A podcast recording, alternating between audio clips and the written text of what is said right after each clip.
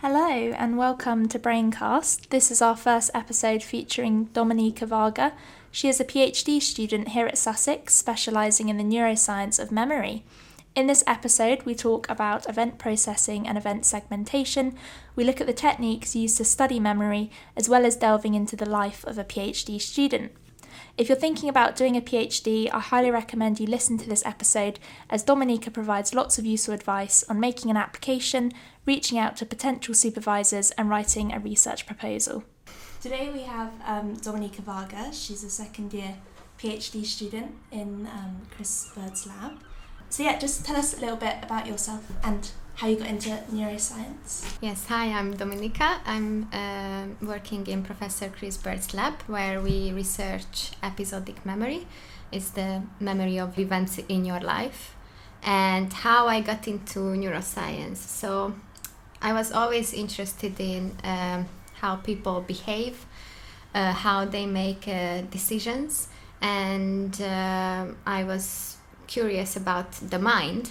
So I decided to um, do psychology at university, and uh, there I learned more about uh, the relationship between the brain and behavior. So I got increasingly interested in uh, the fact that who we are is the product of our brain. Um, so yeah, that's how I come to the field of neuroscience. Yeah. I think it's so interesting how people get into a certain area of neuroscience because there's so many different areas to kind of um, delve into. So, what drew you specifically uh, to the field of memory? Memory is incredibly complex, and it's something that really makes who you are. So, um, your memory of your experiences from your life really shapes the person that you are and the the thoughts that you have and the decisions that you make. So it's a very much an integral part of the person that you become. And it's not just important for the past, but it is also important for us to imagine the future. Mm. So without memory, who we really are mm. and mm-hmm. how can we function in the world. So the importance of memory in our life is what made me really interested in how it actually works. Yeah. In a, um, a recent article published by your supervisor, uh, Chris Bird, he talks of event segmentation. Can you just tell us a little bit about event segmentation theory and how that sort of relates to the work you're doing at the moment? Yes. So, uh, event segmentation is the idea that um, in everyday life you experience the world as just a continuous uh, flow of sensory information. So everything just uh, happens continuously, but somehow you can perceive structure in the world uh, such that you perceive uh, distinct events and you experience your life as going through sequences of events. Like, for example, this morning you might have had uh, breakfast, yeah. Uh, then you took stuck in traffic for yeah, quite a long time. yes, uh, that is quite a long event, mm. I suppose. Uh, and then uh, you came here to set up this interview and now we are in the event of uh, the interview. So as you can see that these are all different contexts and your brain is uh, able to make sense of uh, some stable characteristics of a situation such as the location that we are in the people that are part of the event the our goal that we have for a certain event. So, for example, our goal right now is to have this conversation. Yeah. Um, so yeah, your brain tracks uh, these stable characteristics of a situation, but when um, one of these uh, features, even just one of these features, uh, substantially changes, so when we stop having the conversation at the end, then something tells your brain that oh there is a new event that's about to happen so i have to mm-hmm. update my model about uh, the current situation and now i can store this interview event uh, as a memory yeah. and i can make room for a new event to come so that's how basically your brain is trying to uh, segment your continuous experience into this memory unit if each event is like split up is there like a particular um, can you like trigger an event segmentation in a way or not? or is it completely random where your events are split up if, if that makes sense? No that's a very good question. So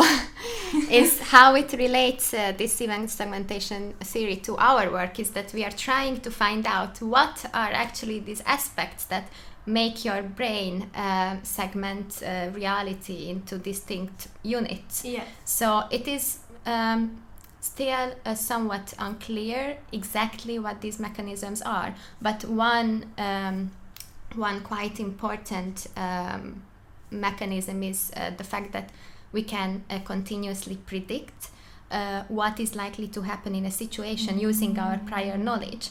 And when something unexpected happens, like uh, for example, if uh, somebody entered the room right now and said to us, "Oh, sorry, I booked this room," mm-hmm. then this might trigger you to enter this new event of, "Oh no, what are we going to do mm-hmm. now? And do we have to pack up very quickly?"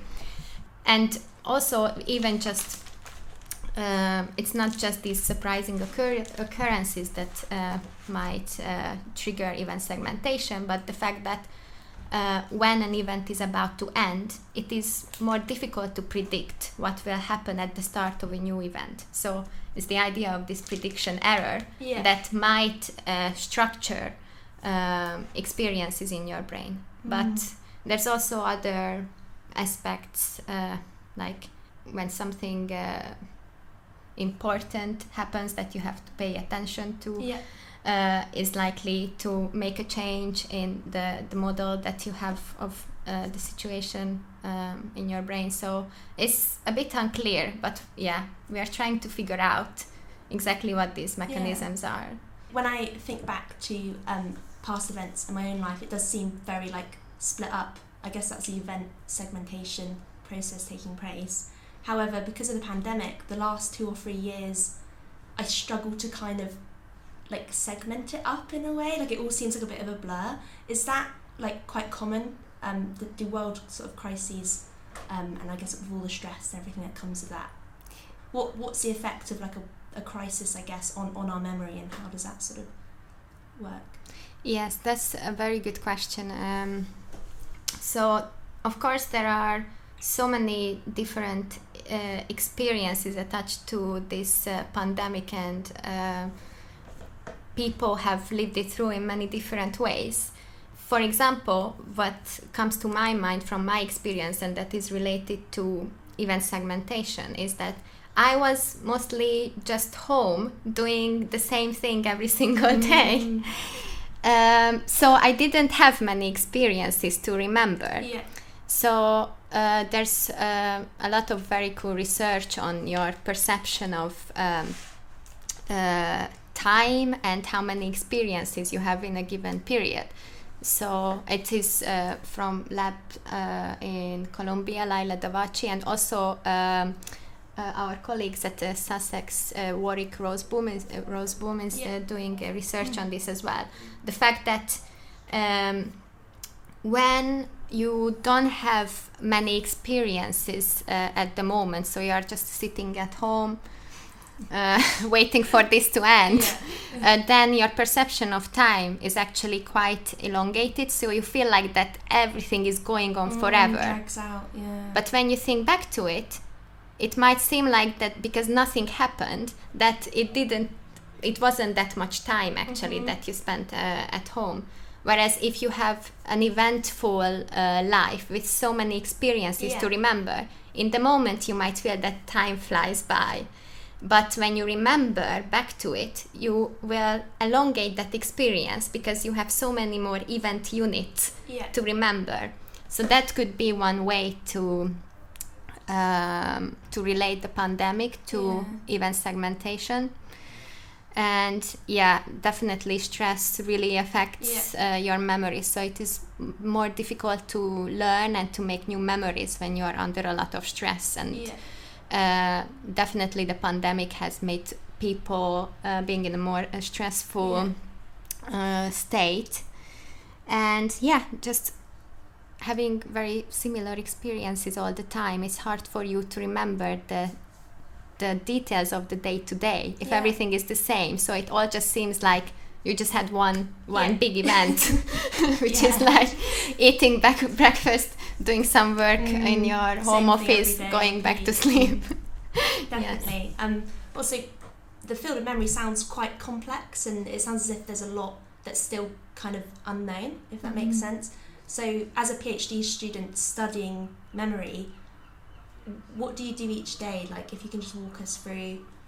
Um, Yes. So I think from the outside, it could seem quite boring what I am doing because most of the days I'm sitting in front of my computer, uh, typing away. but from the inside, it is actually incredibly interesting because you get to do so many uh, problem solving and you get to um, think about new ideas and having um, very stimulating conversations with uh, your colleagues Yeah.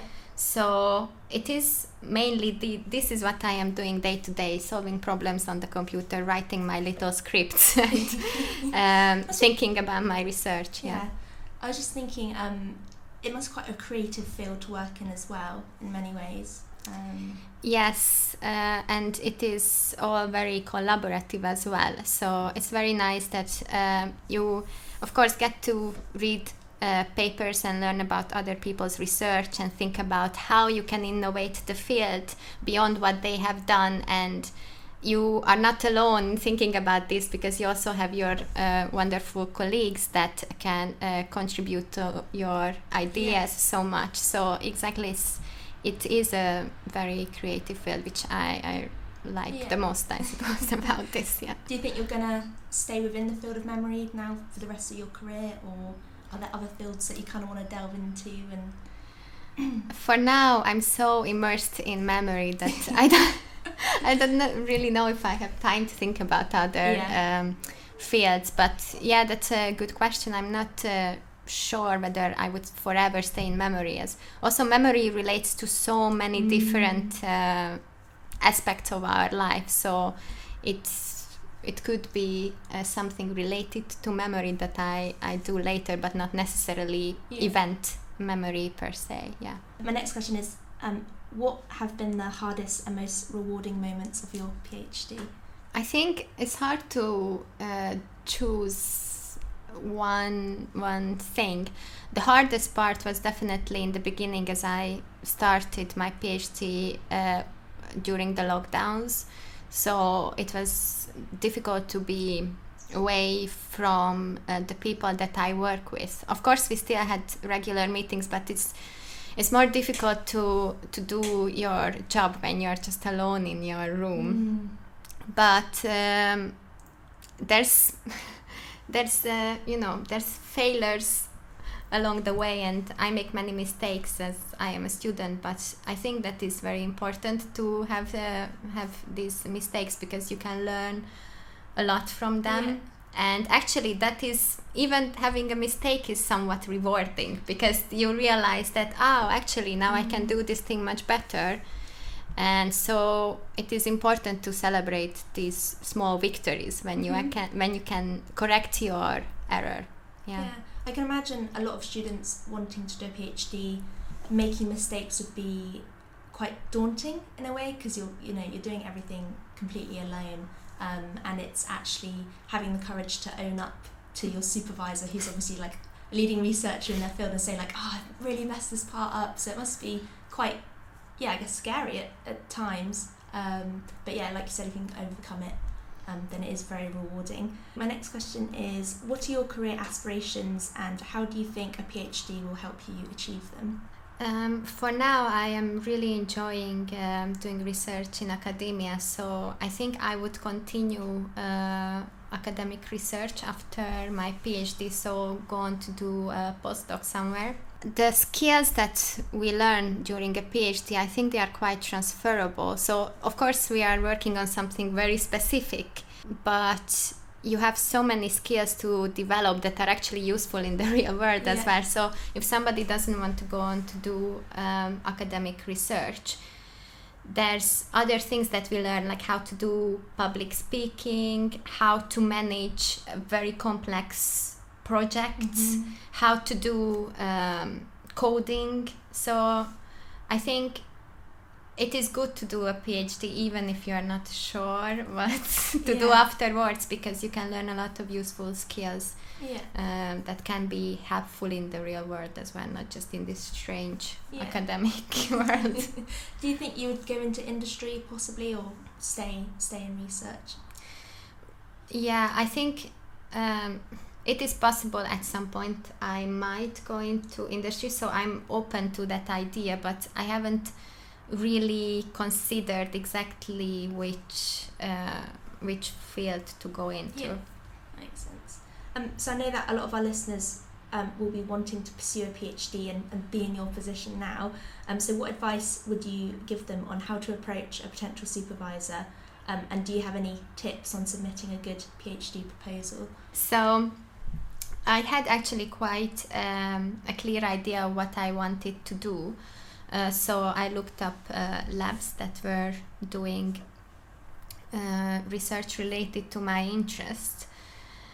And I read uh, my supervisor's work Yeah. and I uh, just sent him uh, sort of an informal email just asking if they are looking for um, they have open positions Yeah. and uh, what I need to do in order to apply. So I think it's a good idea to first just read around and make sure that you understand what uh, your potential supervisor is um, working on at the moment and then show interest in their work and ask whether they have open positions in their lab.